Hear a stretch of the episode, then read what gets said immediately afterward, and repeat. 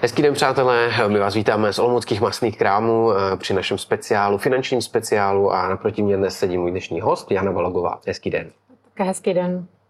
Tak Jano, eh, my se dnes budeme společně bavit o investování, respektive trošku vyšší lize toho investování, čili investování pro pokročilé. A já bych se moc rád na úvod zeptal, kde vlastně je nějaká pomyslná hranice toho, kdy už je investor náročnější a řekněme pokročilý. Tak eh, za mě, eh, podle mých zkušeností, eh, je to docela složité, protože každý musel jednou začít a ten, zkušený, ten pokročilý investor nejspíš bude mít za sebou jenom nějaký delší čas, více zkušeností, možná nějaké ty neúspěchy a toho, toho možná jako odlišuje od toho začátečníka. Dá se to třeba rozdělit i podle disponibilních finančních prostředků, nebo ty tam nehrajou roli?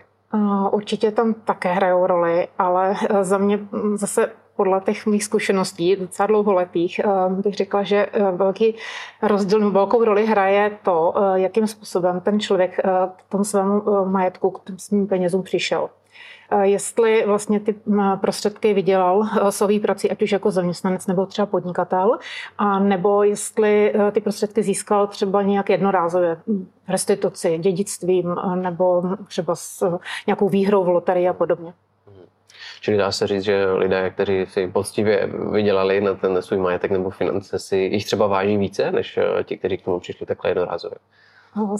Spíš bych řekla, že mají jakoby více zkušeností, ehm, snaží se jakoby eh, se učit třeba získávat eh, znalosti a pracovat s těmi penězi eh, trochu více než ti, kteří právě ty zkušenosti nemají a najednou jim spadl klína, jak se říká, jako velký majetek. Je, je to jako ale je to, je to jedinec od jedince, jo? Jako každý, každý to má trošku jinak. Z někteří ti lidé, kteří mají najednou tu velkou částku peněz, tak eh, velmi často nevědí, co s tím a nechají si radit od různých eh, rádoby eh, dobrých poradců a mm, velmi často to končí špatně. A když bychom tedy měli charakterizovat, řekněme, takového pokročilého investora, tak kdo to je a co vlastně vyhledává? Tak pokročilý investor může vyhledávat v podstatě cokoliv. Ono záleží opravdu to, jaký ten majetek má a jestli to může být třeba pokročilým investorem i takový podnikatel, který má nějaké prostředky volné. Velmi často v té praxi, když se setkám s takovým člověkem, tak eh, on mývá velké peníze na účtech. Jako eh, někde se těch 3,5 bilionu eh, na těch účtech v českých bankách vzít muselo. A tito lidé mývají na účtech poměrně vysoké částky, klidně více jak 50-100 milionů. A to je velký problém jako v České republice, protože tady neexistuje vlastně kvalitní privátní bankovnictví, které by umožnilo, aby ty prostředky ti lidé neměli jenom běžně na účtech nebo na nějakých terminovaných vkladech, protože oni říkají, že mm, potřebují mít ty prostředky k dispozici v podstatě, kdyby je potřebovali kdykoliv. A tady to tak nefunguje, na rozdíl třeba od západních zemí, kde funguje privátní bankovnictví trošku jinak že vlastně, eh, když máte, je to od 50 milionů výš, a když eh, takový investor eh, má ty prostředky volné, tak je zainvestuje a ta banka mu půjčí vlastně kdykoliv, v jakékoliv době, stejnou částku za velmi výhodný úrok a je to přesně jenom proti tomu portfoliu, nepotřebuje žádné další zástavy a je to proti tomu investičnímu portfoliu, takže ty peníze mu vydělávají, ale zároveň je má k dispozici pro to své podnikání. Takže to je třeba u těch podnikatelů. Jinak je to uh, samozřejmě různé. Mám z praxe spoustu, uh, spoustu případů, kdy, kdy ti lidé získali velkou částku, uh, ať už třeba prodejem nějakého majetku nebo právě v restitucích a tak a vlastně nevěděli vůbec, co s těmi penězi mají dělat. V tu chvíli se na ně napojují různí jakoby poradci. Někdy opravdu je to tak, že jsou to třeba i realitní makléři, kteří se jakoby vydávají za znalce v tom oboru a nabízejí těm lidem, že jim pomohou s těmi penězi. A tak to se zrovna nedávno stalo jednomu klientovi, že přišel o 6,5 milionů během dvou měsíců, protože uh, slyšel na nabídku toho realitního makléře, že mu uh, poradí, uh, co s těmi prostředky. No a no, je to jako velmi složité se v tom zorientovat pro lidi, kteří nemají žádné zkušenosti. Jo? Pokud eh, ten člověk nikdy takové peníze neměl a najednou má takovou částku a většinou neví, neví co s tím. No, neví ani třeba na koho se obrátit. Eh, podobné je to třeba u, eh, když, když někdo vyhraje třeba v loterii. Jo, tak Typicky. to je to samé. Hmm. V podstatě najednou přijde velké částce, neví vůbec co s tím, i když ty loterijní společnosti nabízejí různé poradce, lidé, lidi, kteří jsou většinou prověření, měli by jim poradit pomoci, tak spousta lidí si ani nenechá poradit, nevyužijí tu nabídku a většinou fungují tak, že velmi rychle ty peníze se, se ztratí. Začnou půjčovat různým kamarádům, rodině, začnou je utrácet a tak, jak rychle je nabili, tak je zase pozbydou. A velmi často ještě tam dochází k tomu, že se narušují různé ty vztahy, rodinné, vazby s kamarády a podobně. Dokonce někteří třeba, to je prokázané, že musí vlastně změnit třeba i sociální prostředí, úplně se musí třeba odstěhovat a hmm. tak. Takže je to velmi, velmi jako složitá záležitost. Je pravda, že těch případů medializovaných bylo spousta, kdo třeba vyhrál v loterii a potom následně skutečně takovým velkým obloukem hmm. zase skončil tam někde výsledku začal. Já bych se eh, s dovolením ještě zeptal, co vlastně tedy dělat v momentě, kdy člověk, ať už přijde nebo třeba vydělá nějaké velké peníze, tak aby právě ho nečekal ten osud, o kterém vy jste mluvila, tak co jsou třeba nejlepší kroky pro tento moment? Pokud je, to, pokud je to začátečník a opravdu nikdy s takovými penězi nepracoval, tak měl začít opravdu od začátku. To znamená učit se, vzdělávat se, ale najít, eh, najít si případně eh, i eh, dobrého poradce, což je někdy problém, protože právě pokud se to o tom člověku ví, tak se na něho nalepují různá individua. Velký problém je to, pokud je to třeba známá osobnost, um, může to být, já nevím, můžou to být třeba i sportovci, to je taky velký problém ve společnosti.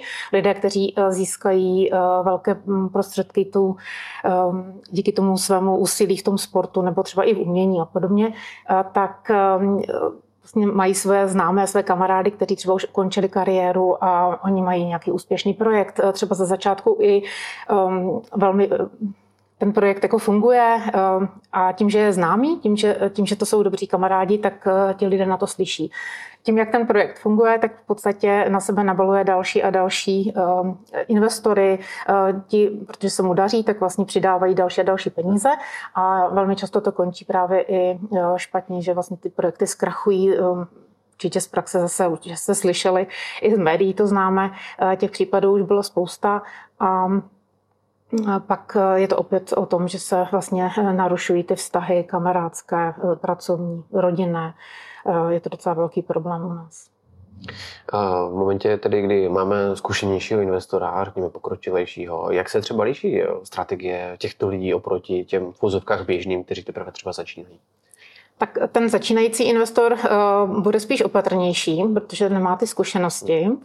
Uh, ten, ten pokročilý uh, nemusí být tak opatrný, ale spíš naopak, protože pokud se mu třeba dařilo, ehm, tak eh, může ztratit eh, takový ten strach a může u něho převládnout eh, ta druhá emoce, která je spojená s investováním a tou je chamtivost, takže on se začne cítit tak, jako se říká, jako ohrožený mikeš a přidává, přidává. Velmi často si ti lidé začnou půjčovat ty prostředky na to investování, protože už nemají třeba svoje, ale ta vidina toho výdělku vysokého, toho vysokého zhodnocení je donutí si napůjčovat prostředky a pak třeba přijdou úplně o všechno. Zase z praxe znám několik případů, kdy mladí lidé, dařilo se jim, eh, bylo to hmm. konkrétně třeba v eh, krypto investování a eh, nepřišli jenom o své prostředky, ale i o prostředky rodičů a dokonce i o nějaké půjčky z bank, takže dneska místo zhodnocených peněz mají spoustu dluhů a musí je splácat, takže to také není úplně jednoduchá situace. Vy jste mluvila o tom riziku. Je to tedy do jisté míry hra takové psychologie, právě co se týká toho rizika, že v momentě, kdy se člověku podaří třeba eh, nějaký obchod nebo nějaká investice, že opravdu ztrácí potom tu obezřetnost, naopak když třeba na něčem prodělal peníze, tak je naopak více konzervativní a má takovou averzi vlastně k riziku a spíše se uchyluje k těm konzervativnějším finančním nástrojům. Já bych s tím souhlasila, že to hmm. tak je. Jsou to, jsou to ty dvě emoce, hmm. které převládají na těch trzích, ať už je to ten strach nebo ta chamtivost, a tak, tak to prostě je. Jak je to s alternativními investicemi? Protože já si dokážu eh, představit situaci, kdy skutečně eh, investor, který si prošel těmi základními finančními produkty, potom eh, třeba už se přesunul do nějakých třeba fondů nemovitostí, třeba akcí a tak dále, tak už potom hledá způsoby a cesty, jak třeba diverzifikovat své portfolio. A v dnešní době máme spoustu různých témat, počínaje investičními lahvemi, uměním a tak dále. Tak máte třeba zkušenost s tím, že třeba se to rozrůstá v posledních letech zájem o tyto alternativní investice? Bitte. Určitě ano, o alternativní investice je zájem, jenom se musí dát pozor na to, že oni sebou nesou další náklady, protože tam vlastně přibývají náklady na třeba skladování, pravidelnou údržbu, různé poplatky, různé náklady na vyhledávání třeba vhodných kupců a podobně, no, když, když ten člověk potřebuje tu investici prodat. Na druhou stranu v poslední době se alternativní investice vlastně přiblížily i běžným investorům, nejenom těm, kteří mají jako velký kapitál, protože se dnes nechá do eh, alternativních investic eh, investovat přes eh, různé portály a nemáte, nemáte tu investici vlastně fyzicky, nevlastníte ji, ale vlastníte podíl na té investici, což pro některé investory může být také zajímavé. A určitě, určitě jako do budoucna, jako podle mě má to budoucnost. Vy třeba osobně máte tip na nějakou zajímavou netradiční třeba investici nebo ze svých zkušeností, případně svých klientů, kdo třeba investoval netradičně? Tak uh, plně, plně asi ne, ale za mě velmi zajímavé uh, investice jsou do toho uh, alkoholu. Mm-hmm. No, luxusní hodinky to mohou být, můžou, můžou to být i třeba ty stavebnice Lego a podobně. Těch, těch investic je hodně různých. No to je pravda. O Lego jsem taky slyšel a byl jsem velmi překvapený, že za kolik jde různé figurky prodat v dnešní době z těch starších setů Pokémoni taky. Mm, Nedávno jsem viděl některé karty, které za neskutečné peníze se prodaly, až by člověk les kdy nevěřil. Tak uh, pojďme se také pobavit o tom, uh, co investice do startupu, eventuálně nějakých firm, to už opravdu se bavíme asi hmm. o lidech, kteří mají uh, miliony nebo desítky, ne stovky milionů volných právě na investice a rozhodnou se třeba investovat do nějakého projektu, eventuálně nějaké firmy.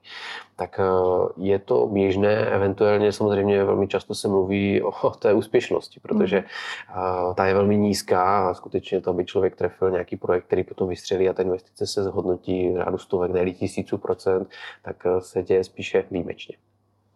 Souhlasím. Eh, já jsem eh, o tom hodně četla, o těch startupech a vím, že do konce roku 2021 bylo spousta takových úspěšných startupů, zejména v zahraničí. U nás se rozjížděly teprve a momentálně u nás situace v České republice je lepší právě než v těch ostatních zemích.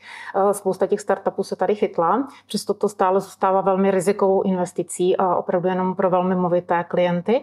Na druhou stranu tyto klienti jsou většinou ochotní investovat určitou část toho svého kapitálu právě do těch těch rizikových investic a nést, nést to větší riziko. Jo? Zvládnou to, není, není to jejich eh, jediný majetek a eh, pokud v tom vidí smysl, v tom startupu, těch startupů je eh, obrovské množství, opravdu si mohou vybrat. Hodně jich je typu kybernetická bezpečnost, zdravotnické startupy nebo vzdělávací startupy. Jsou, jsou to velmi zajímavá témata a některá, některé ty startupy jsou velmi úspěšné, takže může to být i vhodná investice, ale určitě jenom pro toho hodně movitého klienta.